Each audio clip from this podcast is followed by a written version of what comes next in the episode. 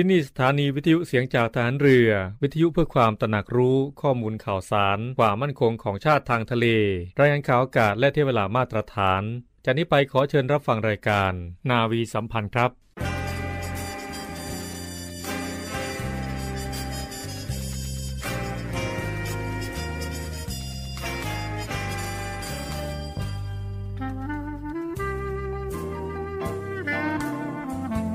ขอให้นายทหารนายตำรวจทุกคน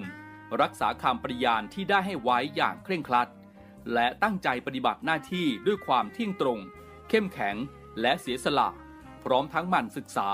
และฝึกฝนตนเองให้มีความชัดเจนคล่องแคล่วในหน้าที่และในการปฏิบัติงานร่วมกับผู้อื่นฝ่ายอื่นอยู่เสมอทุกคนทุกฝ่ายจะได้สามารถร่วมมือร่วมใจกันสร้างสรรค์ความพัฒนาผาสุกให้แก่ประชาชนและประเทศชาติได้ตามอุดมคติที่ตั้งมั่นไว้ตลอดไป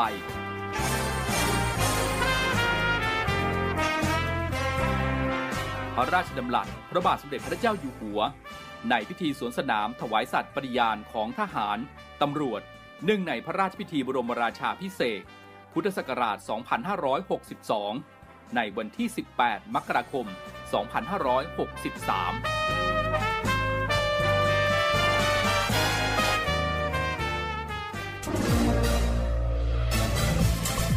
คุณกำลังฟังเสียงจากฐานเรือทุกความเคลื่อนไหวในทะเลฟ้าฝั่งรับฟังได้ที่นี่เสียงจากทหารเรือกับช่วงเวลาของรายการนาวีสัมพันธ์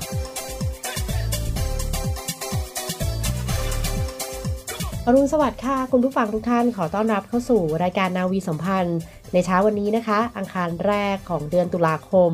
วันอังคารที่4ตุลาคม25657 นาฬิกา 30 นาทีค่ะเรื่อยไปจนถึง 8 นาฬิกาคุณผู้ฟังนะคะจะได้พบกับรายการนาวีสัมพันธ์ในช่วงเวลานี้ในทุกๆวันนะคะตั้งแต่วันจันทร์ถึงวันอาทิตย์ค่ะคุณผู้ฟังคะวันนี้ทางรายการนะคะก็ยังคงมีเรื่องราวเกี่ยวกับสุขภาพมาฝากคุณผู้ฟังเช่นเคยค่ะ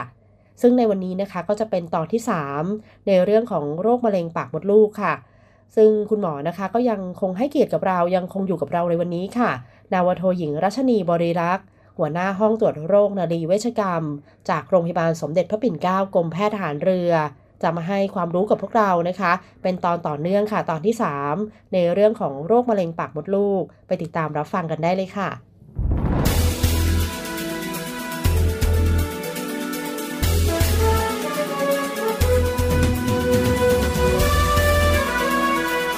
สวัสดีค่ะต้อนรับเข้าสู่เรื่องราวสุขภาพมาฝากคุณฟังกันในวันนี้นะคะได้รับเกียรติจากท่านนาวาโทหญิงรัชนีบริรักษ์หัวหน้าห้องตรวจโรคนารีเวชกรรมจากโรงพยาบาลสมเด็จพระปิ่นเกล้ากรมแพทย์ทหารเรือนะคะกรุณามาร่วมพูดคุยกับเราในเรื่องราวสุขภาพของโรคมะเร็งปากมดลูกค่ะสวัสดีค่ะท่านวิทยากรค่ะ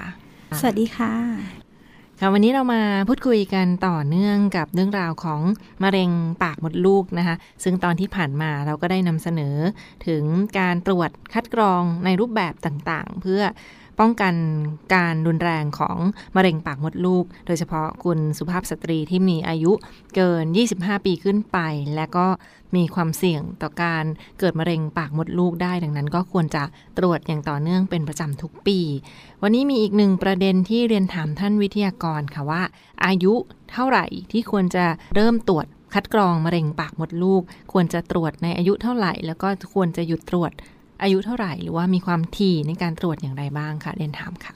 อายุที่เริ่มตรวจหรือความถี่ของการตรวจคัดกรองนะคะการตรวจคัดกรองมะเร็งปากมดลูกทางเซลล์วิทยาควรเริ่มเมื่ออายุ30ปีนะคะแต่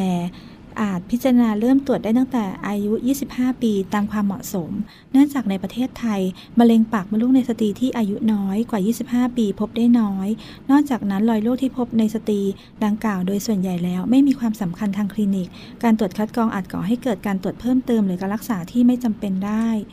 สตรีที่อายุ 25-65 ปีควรได้รับการตรวจคัดกรองทุก 2-3 ปีส่วนการตรวจภายในเพื่อตรวจหาโรคอื่นๆทางนารีเวชก็ควรทำเป็นประจำทุกปีเช่นเดิมนะคะหรือสตรีที่อายุมากกว่า30ปีที่เคยมีผลการตรวจคัดกรองไม่พบความผิดปกติติดต่อกัน3ครั้งนะคะและไม่เคยมีประวัติได้รับการรักษารอยโรคก่อนมะเร็งนะคะที่เขาเรียกว่าซิน1ซิน2หรือโลซิลอะไรประมาณนั้นนะคะและไม่มีภาวะภูมิคุ้มกันบกพร่อง ให้ทำการตรวจซ้ำได้ทุก 3-5 ปีค่ะหรือถ้าตรวจคัดกรองด้วยทางเซลล์วิทยาร่วมกับ PET-PVDNA Test ควรทำในสตรีอายุมากกว่า30 ปีอาจเริ่มตรวจได้ตั้งแต่25 ปีตามความเหมาะสมนะคะโดยถ้าผลการตรวจปกติทั้ง2วิธีไม่ควรตรวจซ้ำก่อน 3-5 ปีนะคะ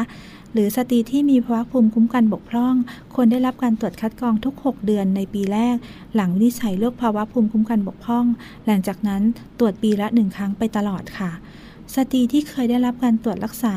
รอยโรคก่อนเป็นมะเร็งนะคะที่เรียกว่าซิน1โลซิลไฮซิลหรือมะเร็งปากมดลูกยังคงมีความเสี่ยงสูงต่อการกลับเป็นซ้ำของโรคจึงควรได้รับการตรวจติดตามคำแนะนำสำหรับสตรีที่เป็นโรคนี้จนครบกำหนดแล้วตรวจคัดกรองมะเร็งปากมดลูกทุกปีนะคะส่วนอายุนะคะที่หยุดตรวจคัดกรองสามารถหยุดตรวจคัดกรองมะเร็งปากมดลูกหลังอายุ65 ปีถ้าในช่วง10 ปีก่อนหน้านั้นได้มีการตรวจเป็นระยะตามข้างต้นและผลการตรวจคัดกรองไม่พบความผิดปกติติดต่อกัน3 ครั้งยกเว้นในสตรีอายุมากกว่า65 ปีที่ยังคงมีเพศสัมพันธ์หรือมีคู่นอนหลายคนควรตรวจคัดกรองต่อไปตามปกติค่ะสตรีที่ได้รับการตัดมดลูกออกไปแล้วจากข้อบ่งชี้ที่ไม่ใช่รอยโรคก่อนมะเร็งหรือมะเร็งของอวัยวะเพศสตรีให้อยู่ตรวจคัดกรองได้เลยนะคะแต่ควรมารับการตรวจภายในเพื่อตรวจหาโรคอื่นๆทางนารีเวชเป็นประจำทุกปีต่อไปค่ะเรียกได้ว่าการตรวจมะเร็งปากมดลูกนั้นก็ควรจะตรวจอย่างต่อเนื่องอย่างน้อยปีละ1ครั้งหรือว่า2ปี1ครั้งนะเพื่อป้องกันความผิดปกติของเซลล์มะเร็งปากมดลูกที่อาจจะเกิดขึ้นได้โดยที่ไม่แสดงอาการถ้าตรวจเจอเร็วรักษาได้เร็วค่ะก็จะป้องกันความรุนแรงของโรคมะเร็งปากมดลูกแล้วก็โอกาสในการรักษาหายขาดได้มากยิ่งขึ้นนั่นเองทีนี้มีอีกหนึ่งประเด็นของการฉีดวัคซีนป้องกันมะเร็งปากมดลูกหลายท่านน่าจะเคยได้ยินกันมาบ้างแล้วสำหรับการฉีดวัคซีนป้องกันมะเร็งปากมดลูกนะคะมีรายละเอียดเป็นอย่างไรแล้วก็ควรจะฉีดในกลุ่มใดบ้างค่ะเดินเชิญค่ะการรับวัคซีนป้องกันมะเร็งปากมดลูกนะคะสามารถฉีดได้ทั้งในผู้หญิงและผู้ชายเลยนะคะโดยแนะนำให้ฉีดในผู้หญิงอายุตั้งแต่9ปีถึง45ปีและผู้ชายควรฉีดวัคซีนในช่วงอายุ9ถึง26ปีหากได้รับการฉีดวัคซีนก่อนการมีเพศสัมพันธ์ครั้งแรกและร่างกายอยู่ในวัยที่สร้างภูมิคุ้มกันได้ดีจะทำให้ได้รับประสิทธิภาพจากวัคซีนสูงสุดผู้ที่มีเพศสัมพันธ์แล้วก็สามารถฉีดได้แต่ประสิทธิภาพอาจลดลงทำให้ได้ผลดีไม่เท่ากับผู้ที่ยังไม่เคยมีเพศสัมพันธ์นะคะค่ะนั่นก็เป็นอีกหนึ่งความรู้ที่น่าสนใจเลยทีเดียวสำหรับท่านใดที่ต้องการจะฉีดวัคซีนป้องกันมะเร็งปากมดลูกนะคะเดี๋ยวนี้เขาฉีดกันได้ทั้งเพศหญิงและเพศชายผู้หญิงก็ฉีดได้ผู้ชายก็ฉีดได้เช่นเดียวกันนะคะแนะนำว่าฉีดไว้ก็จะป้องกันหรือว่าประสิทธิภาพการป้องกันนั้นก็จะแตกต่างกันไปเช่นเดียวกันดังนั้นลองปรึกษาคุณหมอได้ด้วยนะสำหรับท่านใดที่สนใจจะป้องกันฉีดวัคซีนป้องกันมะเร็งปากมดลูกในครั้งนี้ค่ะเดินถามรายละเอียดในส่วนของวัคซีนป้องกันมะเร็งปากมดลูกบางที่เห็นว่ามีหลายราคามีเลทราคาต่างๆกันด้วยมีความแตกต่างกันอย่างไรและเห็นว่ามีหลากหลายสายพันธุ์ป้องกันมะเร็งปากมดลูกสำหรับวัคซีนป้องกันในครั้งนี้ค่ะเรียนเชิญคุณวิทยากรค่ะปัจจุบันนะคะในประเทศไทยมีวัคซีนป้องกันมะเร็งปากมดลูก3ชนิดด้วยกันนะคะก็คือชนิด2สายพันธุ์ที่เรียกว่าเซเวอริกนะคะครอบคลุมสายพันธุ์ที่16และ18ราคาเข็มละประมาณ 2,100 บาทนะคะ2คือเป็นชนิด4สายพันธุ์ก็คือที่เรียกว่าแกรดดาซิลนะคะครอบคลุมสายพันธุ์ที่6 11 16และ18นะคะอันนี้ก็คือฉีด3เข็มนะคะถ้าเวลาเราจะซื้อนะคะจัดซื้อเนี่ยเราจะซื้อประมาณราคา 8,000 ถึง 9,000 บาทนะคะ3เข็มเลยค่ะส่วน9สายพันธุ์นะคะเรียกว่า Human Papilloma Virus 9 นะคะอันนี้จะครอบคลุมสายพันธุ์9สายพันธุ์นะคะตกอยู่ที่ราคา3เข็มก็ 17,000 ถึง 19,000 บาทนะคะซึ่งวัคซีนทั้ง3ชนิดนี้สามารถป้องกันมะเร็งปากมดลูกที่เกิดจากเชื้อ HPV สายพันธุ์ที่16และ18ส่วนวัคซีนชนิด4สายพันธุ์สามารถป้องกันการติดเชื้อสายพันธุ์ที่16และ11เพิ่มเติมซึ่งเป็นสาเหตุของโรคหูดหงอนไก่นะคะและมะเร็งทวารหนักในเด็กผู้ชายได้ด้วยจากข้อมูลในปัจจุบันพบว่า HPV High Risk Type ที่พบบ่อยในผู้ป่วยที่เป็นระยะก่อนเป็นมะเร็งปากมดลูกนอกจากสายพันธุ์ที่16และ18ก็ยังมีสายพันธุ์ที่31 45 33 52และ58ฉะนั้นวัคซีน9สายพันธุ์จึงมีประสิทธิภาพครอบคลุมเชื้อที่สามารถก่อให้เกิดรอยโรคก่อนการเป็นมะเร็งได้มากขึ้นซึ่งจะช่วยป้องกันการเกิดมะเร็งได้มากขึ้นค่ะ นั่นก็เป็นสายพันธุ์ต่างๆที่วัคซีนนั้นผลิตขึ้นมาเพื่อป้องกันมะเร็งปากมดลูกนะคะฉีดไว้ก็จะมีเปอร์เซ็นต์ในการลดความเสี่ยงต่อการเป็นมะเร็งปากมดลูกได้ดังนั้นก็ลองปรึกษาคุณหมอหรือว่าลองดูความเหมาะสมของตัวเองได้เช่นเดียวกันค่ะประเด็นถัดไปค่ะเป็นเรื่องราวของโรงพยาบาลสมเด็จพระปิ่นเกล้ากรมแพทย์ทหารเรือนะคะเห็นว่ามีห้องตรวจโรคโดยเฉพาะสำหรับโรคนรีเวชกรรมในกลุ่ม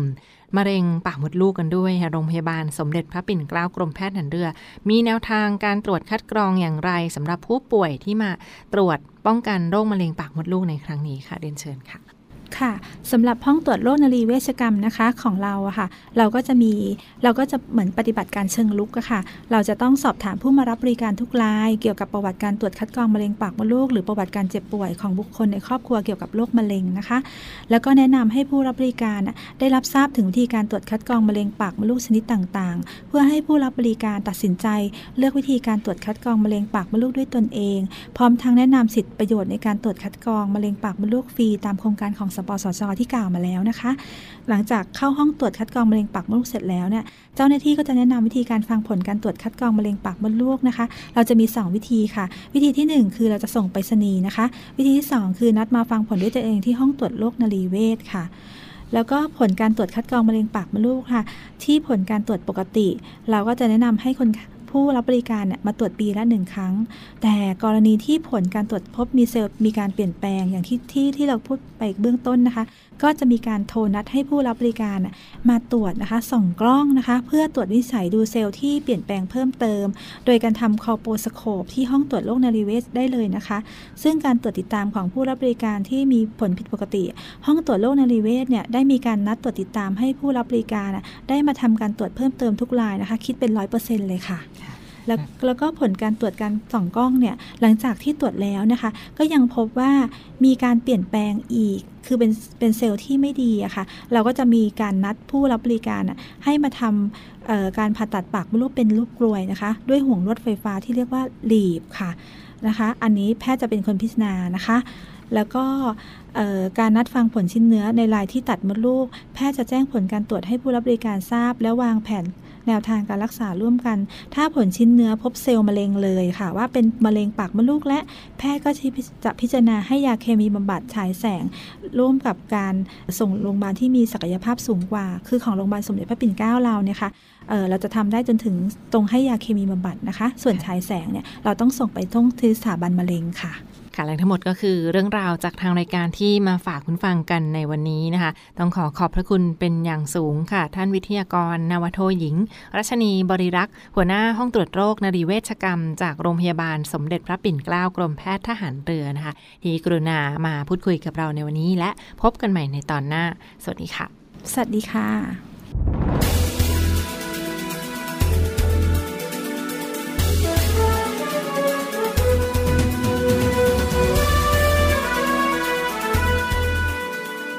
คุณผู้ฟังคะเดี๋ยวช่วงหน้านะคะเราไปพบกับคุณอาร์มพิรวัตรสุทธิบูรณ์ใน Navy Update แล้วกลับมาพบกับรายการนาวีสัมพันธ์ได้ในช่วงสุดท้ายค่ะ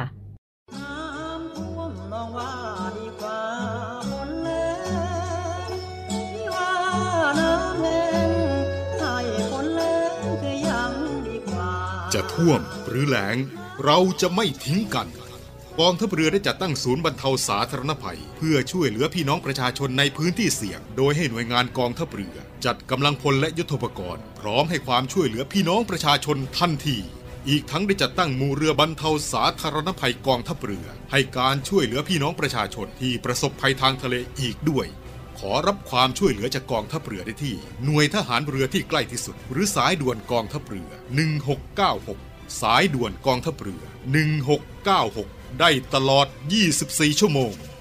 ยามสงบเตรียมรบไว้พร้อมสับเพื่อจะรับริปูมิรู้ขามพร้อมช่วยรัฐพัฒนาทุกเขตขามบรรเทาความเดือดร้อนให้ผ่อนเบาทหารเรือเชื้อไทยใจองอาจยอมนิกายหมายมาดมองชาติไทยก็ยอมเกียรติกล้าหาญการวินัย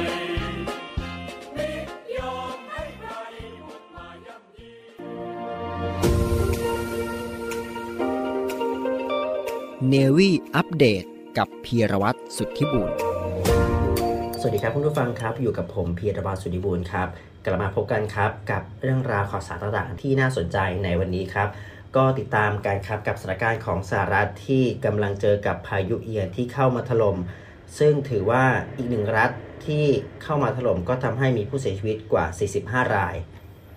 AFP ได้มีการรายงานเกี่ยวกับสถานการณ์ภัยพิบัติในสหรัฐอเมริกาว่าพายุเอียนพายุหมุนโดยเขตร้อนซึ่งก่อนหน้านี้เป็นพายุเฮอริเคนระดับที่4แล้วก็ถือว่าเป็นหนึ่งในพายุที่มีกำลังรุนแรงที่สุดที่เคยพัดถล่มสหรัฐโดยก่อนที่จะลดกำลังลมมาอยู่ที่ในระดับที่1ที่ความเร็วลมสูงสุด140กิโลเมตรต่อชั่วโมงได้เคลื่อนตัวเข้าแผ่นดินใกล้กับเมืองจอร์จทาวน์รัฐเซาท์แคโรไลนาเมื่อเย็นวันศุกร์ที่30กันยายนที่ผ่านมาซึ่งอิทธิพลของพายุนี้ครับคุณผู้ฟังก็ส่งผลให้เกิดพายุและก็ฝนตกหนักรวมถึงลมกระโชกแรงและก็น้ำท่วมในหลายพื้นที่ซึ่งครอบคลุมถึงรัฐแคโรไลนาในด้านศูนย์เฮอริเคนแห่งชาติสหรัฐก็ได้มีการพยากรณ์ว่าเหตุการณ์นี้จะมีปริมาณน้ำฝนมากกว่า200มิลลิเมตรโดยในวันเดียวกันนั้นสำนักงานก็ได้มีการบังคับใช้กฎหมายของรัฐฟลอริดาโดยแถลงความคืบหน้าหลังจากที่พายุเอียนพัดถล่มรัฐฟลอริดาอย่างหนักจนเกิดน้ำท่วมและบ้านเรือนประชาชนพังเสียหายเป็นบริเวณกว้างเมื่อสัปดาห์ที่ผ่านมาโดยยอดผู้เสียชีวิตจากภัยพิบัติเพิ่มขึ้นเป็นอย่างน้อย27รายอย่างไรก็ตาม CNN ได้มีการรายงานอ้างจากหน่วยงานท้องถิ่นว่ามีผู้เสียชีวิตที่เกี่ยวข้องกับพายุเอียนอย่างน้อย45รายส่วนหน่วยงานยามชายฝั่งก็ยังคงเร่งค้นหาผู้ลี้ภัย17คนที่ประสบเหตุเรือล่มนอกชายฝั่งฟลอริดาคีสในขณะที่ Cologix บริษัทประเมินอสังหาริมทรัพย์ได้มีการระบุถึงความเสียหายของลมกระโชกแรงต่ออาคารบ้านเรือนของประชาชนรวมไปถึงธุรกิจซึ่งถือว่าคิดเป็นมูลค่ามากกว่าถึง 32,000 ล้านดอลลาร์สหรัฐหรือกว่า 1.2 ล้านบาทไทยซึ่งถือว่าเหตุการณ์นี้มีความเสียหายจากน้ำท่วมต่ออาคารบ้านเรือนที่มีมูลค่ากว่า 565,000 ล้านบาทอีกหนึ่งข่าวในวันนี้ครับคุณผู้ฟังเป็นสถานการณ์ของเกาหลีเหนือครับซึ่งล่าสุดเองได้มีการรัวยิงมิสไซล์ครั้งที่4ในรอบ7วันAFP ได้มีการรายงานว่าในวันที่1ตุลาคมที่ผ่านมาเกาหลีเหนือได้มีการทดสอบในการยิงขีปนาวุธไม่ทราบชนิดจำนวน2ลูกเมื่อช่วงเช้าตามเวลาท้องถิ่นซึ่งถือว่าเป็นการทดสอบขีปนาวุธครั้งที่4ในช่วง1สัปดาห์โดยคณะเสนาธิการร่วมของเกาหลีใต้ JCS ได้มีการแถลงว่าเมื่อเวลา 6:45 น.ถึงเวลา 7:03 น.เกาหลีเหนือได้ยิงขีปนาวุธ2ลูกจากเขตซูนันในกรุงเปียงยางโดยขีปนาวุธได้มุ่งหน้าไปทางทะเลตะวันออกหรือว่าทะเลญี่ปุ่นและว่ากองทัพเกาหลีใต้มีความพร้อมสูงสุดในการประสานงานอย่างใกล้ชิดกับกองทัพสหรัฐเพื่อรับมือกับสถานการณ์ที่ไม่คาดคิดว่าอาจจะเกิดขึ้นส่วนอีกหนึ่งข่าวครับคุณฟังเกาหลีเหนือแล้วมากันที่เกาหลีใต้ครับเกาหลีใต้เองล่าสุดได้มีการจับ2คนไทยที่ได้ทำการเสพแล้วก็ขายไอซ์และซุกซ่อนในวัตถุดิบอาหาร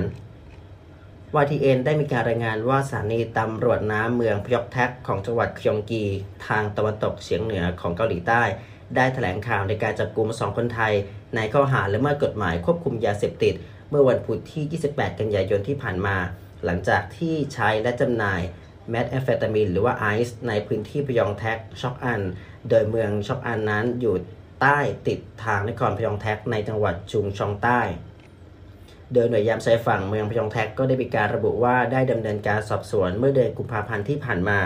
โดยได้รับข่าวกรองว่ามีพลเมืองต่างชาติติดต่อซื้อยาเสพติดกับคนไทยบนโต๊ะการพนันหลังจากที่มีการซุกซ่อนยาเสพติดในวัตถุดิบอาหารจากประเทศไทยและก็นำเข้ามาในเกาหลีใต้ผ่านการขนส่งทางทะเล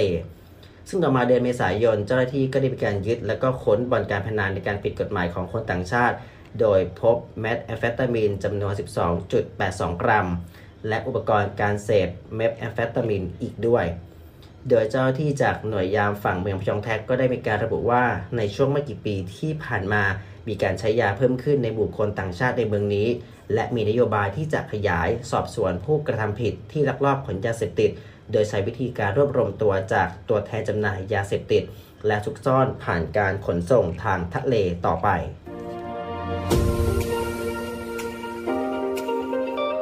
Navy อัปเดต กับพีรวัตร สุทธิบุญพี่คะคือหนูอยากเลิกยาค่ะทุกวันมีคนอยากเลิกเสพยามีคนที่ยังไม่เลิก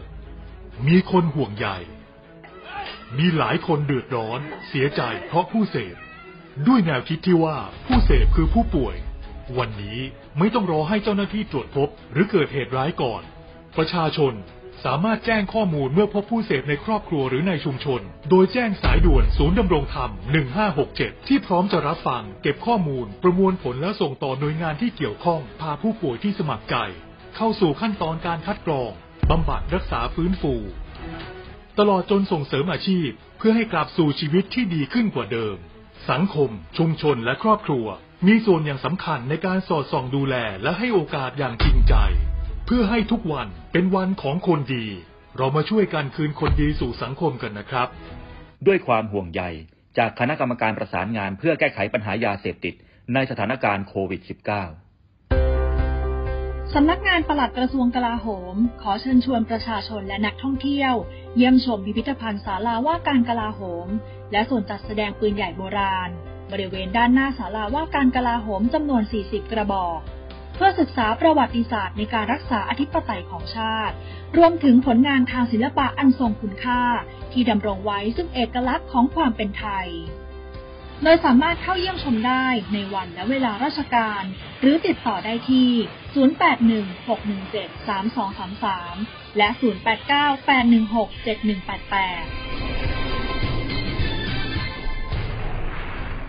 คุณผู้ฟังคะกลับมาพบกับรายการนาวีสัมพันธ์ในช่วงสุดท้ายนะคะซึ่งในช่วงสุดท้ายนี้ค่ะทางรายการนะคะก็จะมีเรื่องราวข่าวสารต่างๆที่น่าสนใจนำมาฝากคุณผู้ฟังเช่นเคยค่ะ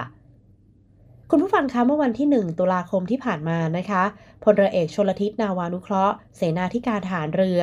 ในฐานะเสนาธิการศูนย์บรรเทาสาธารณภัยกองทัพเรือพร้อมคณะค่ะได้ลงพื้นที่ตรวจเยี่ยมชุมชนในพื้นที่รับผิดชอบของศูนย์บรรเทาสาธารณภัยฐานทัพเรือกรุงเทพซึ่งประกอบด้วยพื้นที่ชุมชนบ้านบุซอยจรัญสนิทวงศ์32เขตบางกอกน้อยพื้นที่ริมคลองวรคังโคสิตารามและพื้นที่ริมแม่น้ำเจ้าพระยาบริเวณราชนาวิกสภาค่ะซึ่งตามที่กองอำนวยการน้ำแห่งชาตินะคะได้ประกาศพื้นที่เฝ้าระวังน้ำขึ้นสูงบริเวณแม่น้ำเจ้าพระยาในช่วงของวันที่ 1-7 ตุลาคม 2565เนื่องจากอิทธิพลของพายุโนรูซึ่งก็จะทำให้มีปริมาณน้ำไหลผ่านเขื่อนเจ้าพระยาเพิ่มขึ้นปริมาณ 2,300 ถึง 2,500 ลูกบาศก์เมตรต่อวินาทีค่ะก็จะส่งผลให้ระดับน้ำด้านท้ายเขื่อนเจ้าพระยาเพิ่มสูงขึ้นประมาณ 0.30 ถึง 0.6 เมตรทำให้มีหลายพื้นที่นะคะได้รับผลกระทบรวมถึงกรุงเทพมหานครและจังหวัดสมุทรปราการด้วยค่ะและด้วยความห่วงใยของกองทัพเรือนะคะศูนย์บรรเทาสาธารณภัยฐานทัพเรือกรุงเทพค่ะก็ได้จัดกำลังพลสนับสนุนเขตบางกอกน้อยในการให้ความช่วยเหลือพี่น้องประชาชนในชุมชนบ้านบุซอยจรัญสนิทวงศ์32ในการป้องกันน้ำเอ่อล้นเข้าตามบ้านเรือนของพี่น้องประชาชนค่ะจากผลกระทบของปริมาณน้ำที่เพิ่มสูงขึ้นนะคะโดยหน่วยบัญชาการนาวิกโยธินค่ะก็ได้จัดกำลังพลทำความสะอาดกำจัดขยะวัชพืชในคลองวัดละคังโคสิตารามเพื่อเป็นการเปิดทางน้ำให้ไหลได้สะดวกมากยิ่งขึ้นค่ะกองทัพเรือนะคะโดยศูนย์บรรเทาสาธารณภัยกองทัพเรือและหน่วยต่างๆของกองทัพเรือค่ะก็ยังคงเตรียมความพร้อมในการปฏิบัติเพื่อที่จะช่วยเหลือพี่น้องประชาชนจากเหตุอุทกภัยและวาตภัยนะคะในพื้นที่รับผิดชอบได้อย่างทันท่วงทีเมื่อเกิดเหตุค่ะคุณผู้ฟังซึ่งประชาชนนะคะที่ประสบความเดือดร้อนนะคะสามารถแจ้งเพื่อขอรับความช่วยเหลือจากกองทัพเรือได้ที่สายด่วนศูนย์บรรเทาสาธารณภัยกองทัพเรือ1696ได้ตลอด24ชั่วโมงค่ะคุณผู้ฟังคะมีข่าวฝากประชาสัมพันธ์นะคะจากโรงเรียนพระดาบสค่ะเนื่องด้วยในปีพ.ศ. 2519 พระบาทสมเด็จพระบรมชนกาธิเบศรมหาภูมิพลอดุลยเดชมหาราชบรมนาถบพิตรทรงพระกรุณาโปรดเกล้าโปรดกระหม่อมให้จัดตั้งโรงเรียนพระดาบสขึ้นเพื่อที่จะฝึกอบรมวิชาชีพให้แก่บุคคลผู้ขาดโอกาสทางด้านการศึกษาเนื่องจากมีฐานะยากจนโดยนำความรู้ที่ได้นะคะไปประกอบอาชีพเลี้ยงตนเองครอบครัวและช่วยเหลือประเทศชาติโดยไม่เสียค่าใช้จ่ายใดๆทั้งสิ้นค่ะซึ่งแต่ละปีการศึกษานะคะก็จะมีระยะเวลาการเรียนการสอน1ปีค่ะและในปีการศึกษา2566นะคะโรงเรียนพระดาบสค่ะ จะรับสมัครบุคคลชายหญิงอายุ 18-35 ปีที่ขาดแคลนทุนทรัพย์ขาดอาชีพแต่มีความตั้งใจที่จะเรียนรู้ในวิชาชีพช่างไฟฟ้าช่างยนต์ช่างอิเล็กทรอนิกส์ช่างซ่อมบำรุงการเกษตรพอเพียงช่างไม้เครื่องเรือนช่างเชื่อมและเคหบริบาลค่ะหลักสูตร12 เดือนโดยไม่เสียค่าใช้จ่ายในเรื่องของที่พักอาหารและค่าเล่าเรียนนะคะซึ่งผู้ที่สำเร็จการศึกษาค่ะก็จะได้รับพระราชทานประกาศนียบัตรจากสมเด็จพระนิธิฐาธิราชเจ้ากรมสมเด็จพระเทพรัตนราชสุดาสยามบรมราชกุมารีซึ่งคุณผู้ฟังที่สนใจนะคะก็สามารถติดต่อสอบถามหรือส่งใบสมัครนะคะทางไปรษณีย์ค่ะได้ที่โรงเรียนพระดาบสเลขที่ 99/9 หมู่ที่ 14 ตำบลบางปลา อำเภอบางพลี จังหวัดสมุทรปราการค่ะ 10540 หมายเลขโทรศัพท์ 02-282-7000 ตั้งแต่วันนี้นะคะจนถึงวันที่ 24 มีนาคม 2566 ยกเว้นวันหยุดราชการค่ะ หรือหาข้อมูลเพิ่มเติมนะคะได้ที่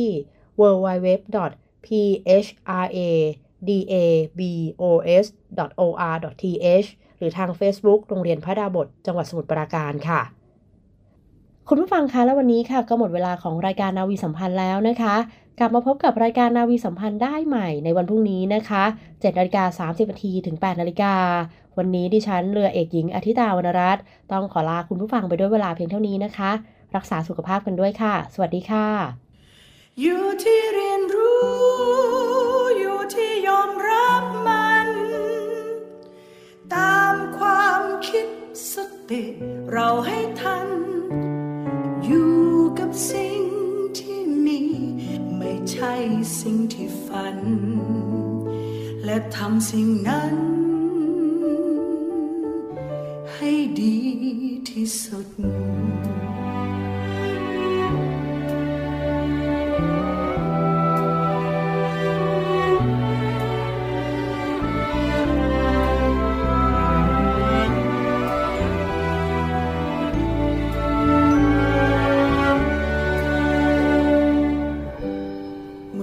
ที่ชีวิต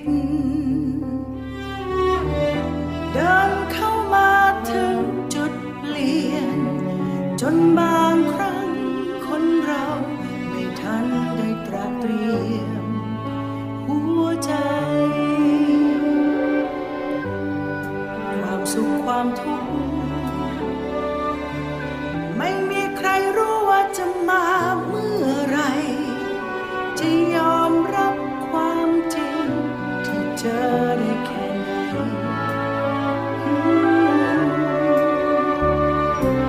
เพราะชีวิตคือชีวิตเมื่อมีเข้ามาก็มีเลิกไปมีสุขสมมีผิดหวังหัวเราะหรือหวั่นไหวเกิดขึ้นได้ทุกวันอยู่ที่เรียนรู้อยู่ที่ยอมรับมันตามความคิดสติเราให้ทันอยู่กับสิ่งที่มีไม่ใช่สิ่งที่ฝันและทำสิ่งนั้นให้ดีที่สุด